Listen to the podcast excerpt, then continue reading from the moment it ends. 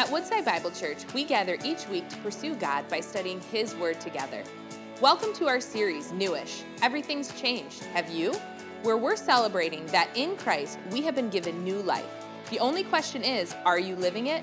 Let's turn to Romans chapters 5 through 7 to decipher whether we're living in Christ's freedom or trapped in the patterns of our old life.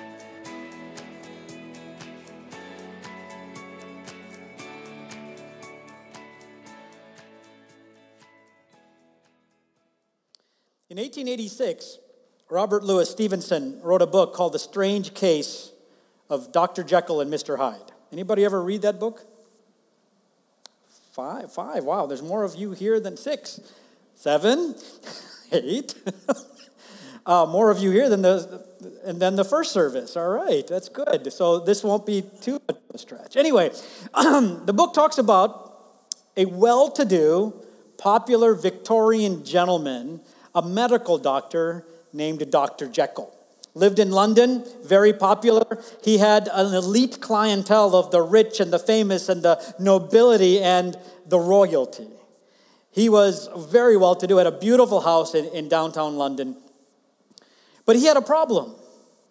As wonderful and as prosperous and as successful he was, he knew deep down in his heart that there was a battle raging within him, a battle between good and the things that were lawful, and evil, the things that were not lawful. And so he decided that he would he wanted to do something to kind of separate out these two natures from within himself. He wanted to find a way to let Dr. Jekyll be the good guy during the day and to let his evil Mr. Hyde personality out at night to run free. And so, down in the basement of his beautiful London home was a laboratory. Back in Victoria era, that was not uncommon. Medical doctors often had laboratories in the basement of their homes, and that's where they would cook up different elixirs and potions to help cure the uh, common sicknesses of, of, of humanity. But for Dr. Jekyll, his laboratory was not set up to find cures for, well, the cold or for human sickness. It was set up to find an antidote for the problem in his heart.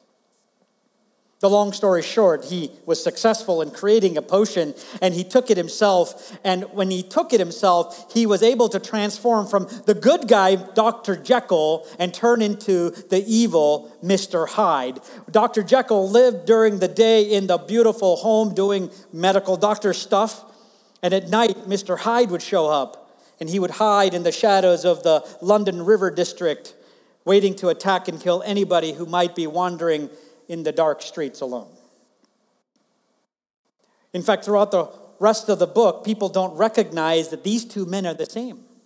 They don't understand that Dr. Jekyll and Mr. Hyde are the same individual. Even up until almost the end of the book, they think these are two different people. One is really good, the other is really evil. This potion that he took is a timed potion which means that after he drinks it, after a certain amount of time, he transforms back into Dr. Jekyll. So when Dr. Jekyll takes it in the evening, Mr. Hyde comes out, and then as the darkness fades away and morning comes, he transforms back into Dr. Jekyll. You're with me still? Those of you read the book, am I good? It's good? All right. Nobody's calling me a heretic just yet. All right. So the climax of the story, the horror of the story, comes to a climax. When, as the evening is fading away, when the darkness is fading away, and the potion is starting to wear off, Mr. Hyde is now walking into Dr. Jekyll's home. And he's going up a staircase, or I think that's where it is, and there's a full length mirror on the wall. And as he passes by, he's wearing the body of Mr. Hyde but he's looking out with the eyes of Dr. Jekyll. And when he catches a glimpse of, the, of himself in the full bodied mirror, with the mind and eyes of Dr. Jekyll, he says these words This too is myself. This too is myself. If you have your Bibles, turn with me to Romans chapter 7.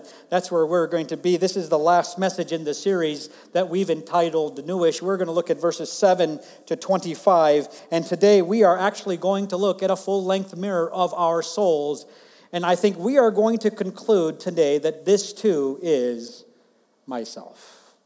The Apostle Paul, as we have seen in the last several weeks, has told us that we are new, but we're newish. That we who have been born in this world have been born under Adam. And because we have been born under Adam, we have been born into sin. Because of what Adam did in the Garden of Eden, because of the sin he committed, all of us who are born in this world, we are all born in sin. Thank you, Adam. And so, because of his mistake, we are all represented by Adam. And because he sinned, we all too have sinned. We have all been born with a sin nature. And our sin nature wants to separate us from a holy God. And so we like sin and we love sin and we like to play with sin. But living a life of sin will ultimately lead us to eternal separation from God. But while none of us had a say in how we were born, all of us do have a say in whether or not we stay that way. Because of Jesus Christ and what he did for us on the cross through his death, burial, and resurrection, those of us who put our faith and trust in Jesus, we can go from Team Adam to Team Christ. Amen? We can go from being dead in our sins to alive with Christ. And those who are in Christ, who are in Team Christ, have a new identity and a new destiny and a new power and a new everything, all because of Jesus Christ. And we learn that that new identity, we get to find union with Christ, and we identify in that union with Christ through our baptism, and a baptism that symbolizes our joining with Christ in his death, burial, and resurrection. We saw the Apostle Paul talk about how that union can be described in how we have been set free from the slavery to sin, but now we are slaves to Jesus Christ and to righteousness as slavery that actually sets us free to live for Christ. Last week we saw how that fact that our union with Christ allows us to be dead to sin, but also dead to the law and alive to grace that we are no longer bound to the law, but we have been set free in the grace and knowledge of Jesus Christ to live free in the light of his glory. And that's what we learned last week. But this week, we come to an obvious set of questions that should arise in our hearts based on what we have read and studied so far. It's two questions pertaining to the law. And if you don't get anything out of this message except what I'm about to say, get this where the law fails, Jesus prevails. Where the law fails, Jesus prevails. We're going to look at two questions that the Apostle Paul raises in these verses. And the first question he raises in these verses is that is the law sinful? Is the law sinful? Notice verse number seven. What then shall we say? That the law is sin? By no means. Yet if it had not been for the law, I would have not known sin, for I would not have known what it is to covet if the law had not said, You shall not covet. So before I jump into this passage, let me just also say that in these verses 7 through 21, Paul uses the personal pronoun I. Over and over and over again, he says, I, I, I. And so this is a very hotly debated passage of Scripture, very hotly debated, because people look at Paul and the use of I, and he says, well, this can't really be talking about now. This is talking about Paul when he was a Pharisee, before he was saved, back in the past, some time ago. Others look at that and say, no, when Paul says I, he's identifying himself with Adam in the Garden of Eden. That's the only time that they didn't have a law, and therefore this is talking about Adam. Others say, no, Paul is talking about himself identifying with Israel as a whole, and that's what the I is referencing. So, with all due respect to all of those wonderful people, I disagree. In fact, the majority of commentators disagree. When Paul says I, I think he means I. it's talking about Paul. It's Paul, as he writes the gospel or this epistle of Romans, it's Paul here and now as he is penning these words to the church in Rome. So when he says I, it's Paul. Paul now. And he's going to give us a full length picture of what he looks like in the mirror. And we're going to see ourselves in that same mirror. And we're going to see whether Dr. Jekyll or Mr. Hyde is reigning supreme. As one commentator put it, whether you are new in the faith or you're a giant like the Apostle Paul in Christ, none of us have graduated from Romans chapter 7. And so, with that introduction, let me also say that because I believe that this is the Apostle Paul, I want you to notice that this, these verses are structured very beautifully. It's structured very chronologically. Verses 7 through 12 are all occurring in the past. All of the verbs in, in, verses 7 through 12 are happening in the past. Not past as in when Paul was a Pharisee, past as in the moment Paul became a child of God on the road to Damascus from that point on. It's happening in the past. Verses 13 to 23 are all occurring in the present. He uses over 20 present tense verbs to talk about the here and the now, what is happening in the heart and in the life of the Apostle Paul. Verses 24 and 25 are all happening in the future. It's talking about something that will happen in the future. And so there's this beautiful chronological order of past, present, and future going on in this passage. And so Paul asks the question in verse number seven What then shall we say? Is the law sinful? Church, what's the answer to that? You're not so sure. Let's try that again. Is the law sinful? No, absolutely not. Yes, we have died to the law. Yes, we are now alive in grace. But that doesn't mean that the law is sinful.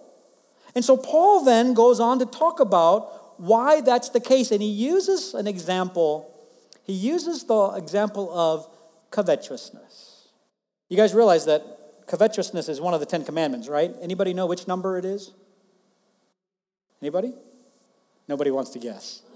It's okay. It's number 10. It's the last one on the list. Why use covetousness? Why use this particular example to help I press this point home? I think the reason is because the other nine all have to do with the outside.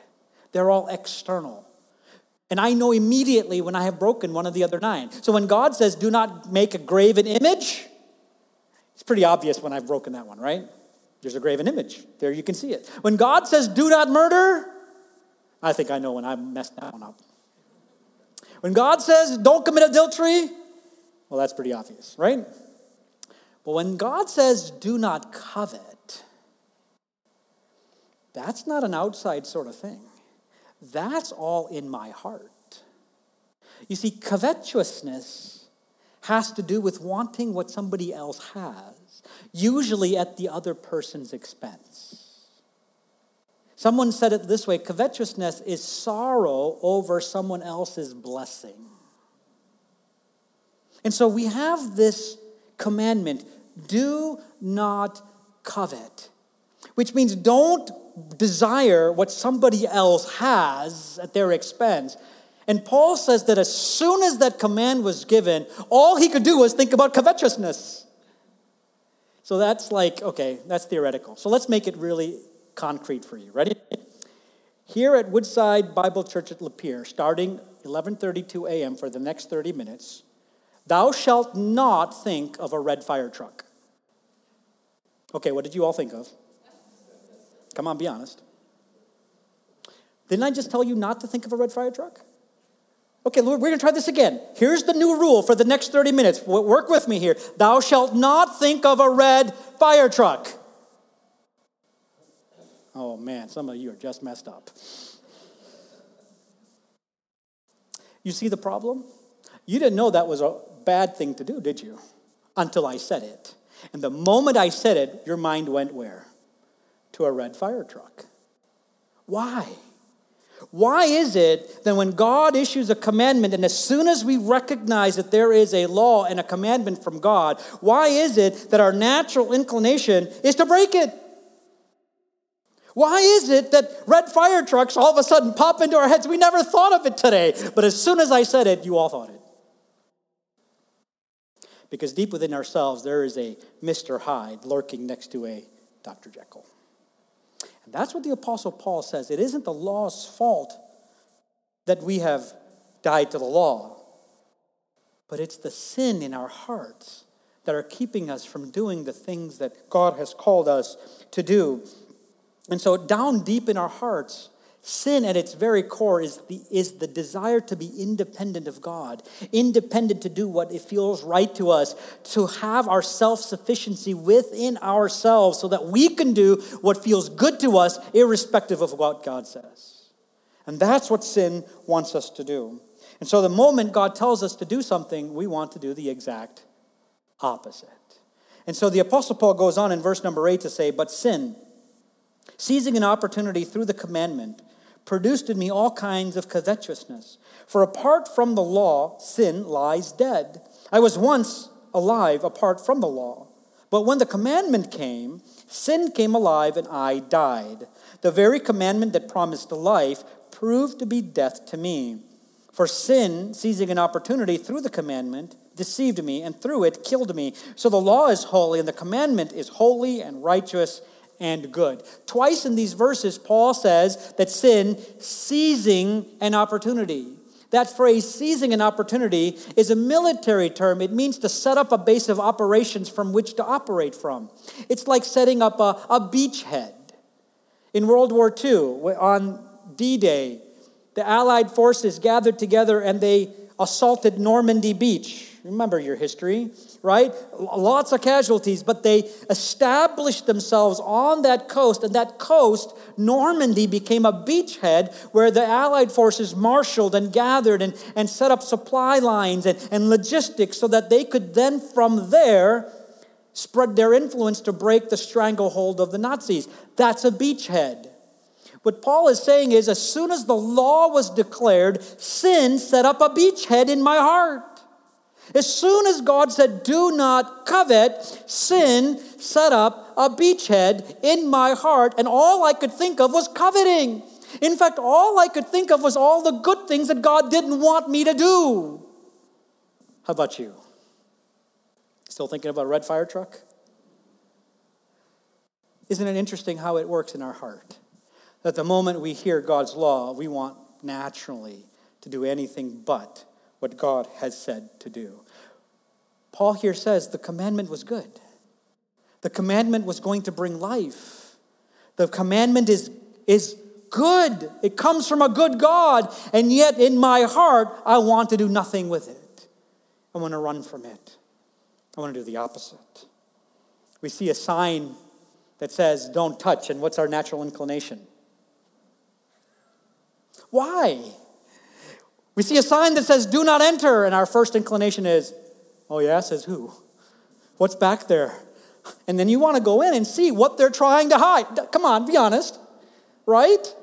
Our natural inclination is to go open that door and see what's behind that door. Why? Because sin crouches in our heart. As soon as there's a commandment, we want to break it.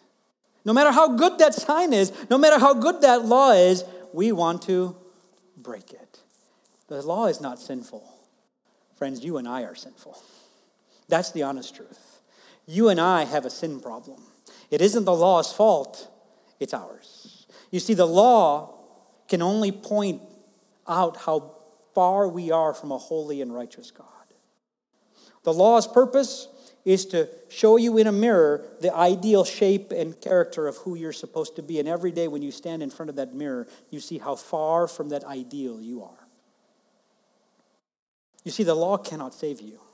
The law can only show you the righteous, holy standard of a God and how far we are from it. And so the point of the law is not to save you. The point of the law is to drive you to the only person who can save you, and that is Jesus Christ. Amen? So is the law sinful, church? So if the law is not sinful, there's another problem that Paul has already talked about, and that is that the law brought death. And so the second question he deals with here is Is the law death? Notice what he says in verse number 13. Did that which is good then bring death to me? By no means. It was sin producing death in me through what was good, in order that sin might be shown to be sin, and through the commandment might become sinful beyond measure. So here's the question Is the law death? Church, what's the answer? Thank you, Dan. Is the law death? No. You ever fall? And then you realize that your right arm is really hurting? And you go to the doctor? And the doctor takes an x ray and he comes back and he says, Man, I got bad news for you. Your arm is broken in three places. How many of you would ever say, Man, your x ray machine's broken. Go recalibrate that thing. Doctor, what's wrong with you? You wouldn't say that, would you? It's not the x ray machine's fault that your arm is broken, is it? Whose fault is it? Yours or whoever pushed you, right? We blame the law for the fact that we can't keep the law. And yet it's not the law's fault that brings us death, it's our fault. It's our Dr. Jekyll, Mr. Hyde battle that goes on within us that is at fault. Notice what he says in verse number 14 For we know that the law is spiritual, but I am of the flesh, sold under sin. For I do not understand my own actions, for I do not do what I want, but I do the very thing I hate. Now, if I do what I do not want, I agree with the law that it is good. So now it is no longer I who do it, but sin that dwells within me. You see, Paul has his own Dr. Jekyll, Mr. Hyde battle going on in his own life, doesn't he? The good that he wants to do, he knows it's good. He knows the law of God. He knows that that law is going to bring life and liberty and righteousness. He knows it. And yet, for some reason, he can't do it. The thing he wants to do, he doesn't do. But what does he do? He does the thing that he doesn't want to do. He follows Mr. Hyde around more often than he's following Dr. Jekyll around. Why is it that we have this battle within us? You see, it's not the law that brings us death, it's our sin. Paul knows that what is right and good, he knows what is evil, but he has a hard time choosing the good. How about you? How about me? How often is it that we struggle with that same question? How to choose the good over that which is evil? And how often have we chose, cho- chosen wrong? How have we chosen wrong? Notice verse number 18 For I know that nothing good dwells in me, that is, in my flesh. For I have the desire to do what is right, but not the ability to carry it out. You see, Paul says, and I'm so thankful he clarified it nothing good dwells in me, but he qualifies it, that is, in my flesh. Is he talking about this body? Is he talking about this muscle and skin and bone? Is he talking about my physical body?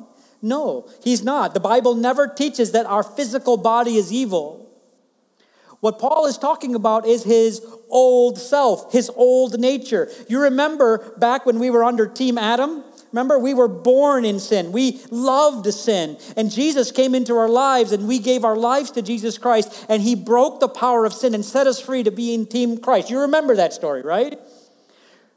He put to death the sin in our lives and he gave us a new man within us. He gave us the Spirit of God to live within us. And so we now have the power in our lives to say no to sin and yes to Christ, right? Church would say an amen right there, right? But guess what? The old man, while no longer having the power over you, still has a voice, doesn't he? Doesn't she? And as much as we listen to God's word, and as much as we delight in God's word, and as much as we want to follow God's word, over here is that old nature going, woohoo, over here. Right? Don't look at me like I got horns on my head. That, that, that, happens, right? We live and every day the old man's going, hey, you, I'm over here. Remember me? Remember how much fun we had back there to do that thing? And then we trip and we fall and we go over there and we do that thing. And all of a sudden we're like, why did I do this? This isn't as much fun as I thought it was. Why did I blow this again? Why did I mess up again? That's nowhere near as fun as it used to be. Aren't you glad that when you confess your sin, Jesus is faithful and just to forgive us our sins and to cleanse us from all unrighteousness? Amen. Yeah, we trip and fall, but we can get right back up through the Spirit of God because now we have the power to say no to sin and yes to righteousness. But when we do fall, we have an advocate with the Father who holds us and sustains us and loves us and keeps us going in the power of the Spirit. And that's why Paul says, that there is nothing that good, nothing good that dwells in me, for I have the desire to do what is right, but not the ability to carry it out. There's this war going on between Dr. Jekyll and Mr. Hyde within us. Or if that doesn't work for you, you have a Michigan, uh, a University of Michigan fan sitting next to an Ohio State fan in your heart. They're cheering at different times. They're jeering at each other. They want the other to fail. And that constant battle is going on in our hearts daily, constantly, moment by moment.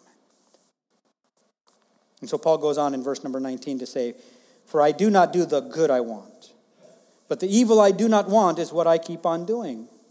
Now, if I do what I do not want, it is no longer I who do it, but sin that dwells within me. He's already said those words. He reiterates it to make the point this is real. This is happening to the Apostle Paul.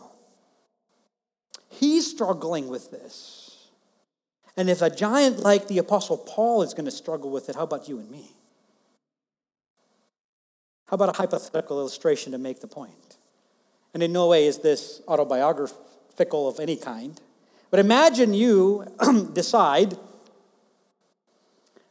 that eating healthy is good and right and pleasing to the Lord, and your doctor will love you for it, and so will your spouse.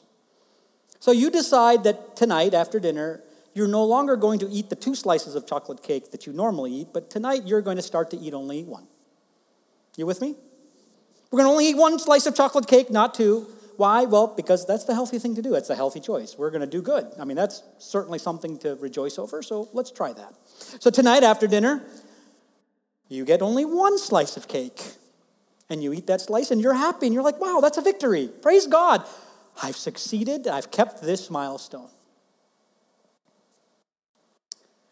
So later that evening, after the dishes are put away, you decide you want to watch some TV. So you go through the kitchen on your way to the family room where the TV is. And sitting on that countertop is a piece of chocolate cake all by itself. It's probably the second slice that you normally eat, but now it's sitting there all by itself, uneaten on the countertop. And you, in a flash, you think, you know, if I cut that into thirds and just eat one third of that slice, I'm still better than I used to be, right? I used to eat two slices. Now I'm still less than one and a half. I'd be only at one and a third. I mean, even the angels can rejoice over that. I mean, that's still a victory. And so you, you eat that one third. And then you you carefully clean up and you, you wash the fork and you put it away. And, and as you're doing that, the phone rings and, and you answer the phone and you sit at the countertop and you take the phone call. And when the phone call is done, you realize there's chocolate on your hands. You look down at the plate and the other third is gone. And there's, there's chocolate all over your mouth. Like, what happened? Like standing there confused in the kitchen wondering what happened and confused over what's going on, you are convinced that that other slice of cake is saying, Eat me, eat me. And you realize you're already lost. You're defeated. Your hope to only eat one slice of cake is already out the window. You may as well go all in. And so there it is. You dig in, and there goes a third. You're back to your two slices. That is in no way autobiographical in any way, shape, or form. It's just hypothetical, of course. But as humorous as that is, there is nothing funny about that, is it? Because sin is addictive, sin is sneaky. Sin can catch us unawares, and sin can really destroy the good that God wants for us. And while we're talking about chocolate cake, sin sin can find itself in our lives in so many different ways and shapes and forms. And there's nothing funny when we give in to sin. There's constant battle between Dr. Jekyll and Mr. Hyde that happens for the Apostle Paul. For the good that he wants to do, he can't do, but the thing he doesn't want to do is what he ends up doing. This battle, this constant battle that's going on in Paul's life, that's going on in my life, that's going on in your life where that old nature still comes up and says, Yoo-hoo, eat me, that's real. And it's painful. and it hurts because every time we fall and we fail, we have guilt and we have shame and we wonder, Lord, I've blown it again. I've said it again. I've done it again. I've seen it again. Why is it that I can't do the good that I want to do? And that battle continues to rage in our hearts. The Apostle Paul then comes to a conclusion in verse, at the end of verse number 25, where he says, So then I myself serve the law of God with my mind, but with my flesh I serve the law of sin. That's Paul's conclusion.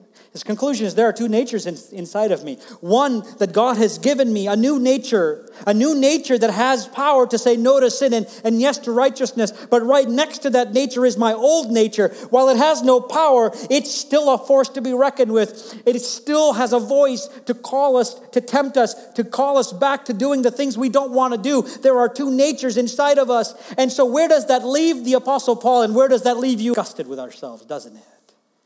Lord, I want to do good, but I end up not doing it. Why is that? But thank God Paul is not done because in verse number 24, he cries out, he says, Wretched man that I am, who will deliver me from this body of death? Friends, Paul is calling out for rescue. Paul is crying out for help. You see, in his own ability, he cannot do it. And so he cries out in anguish of his soul, Oh, wretched man that I am, who will deliver me from this body of death? You and I may be crying that. You and I may be doing that. Maybe today you decided you'd wake up early to pray, but you decided, you know, it's a cold morning. It's so much better under the covers. Or perhaps at the beginning of this year, you decided you would read the Bible through this year for the first time. And it's October and you're still in the book of Leviticus. I don't know why God put Leviticus in the Bible. It's usually to trip me up right there. It's where I come to a stop. Amen. It's true. Or I want to join a life group, Lord, but isn't it funny how everything good that ever happens during the week happens the night of life group? Isn't that true? It has for us. Like everything good happens the night life group happens. Why is, why is that? Oh, wretched man that I am, who will deliver me from this body of death?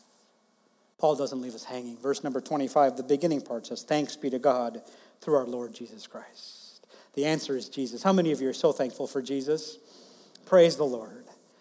That the answer isn't a system or a philosophy or a political party. The answer is the person of Jesus Christ. Amen? That it's Jesus who went to the cross. It's Jesus who paid the penalty. It's Jesus who hung on the cross. It's Jesus who died the death we should have died. It's Jesus who went to the cross to die for our sins, who paid the penalty, set us free. He's the answer.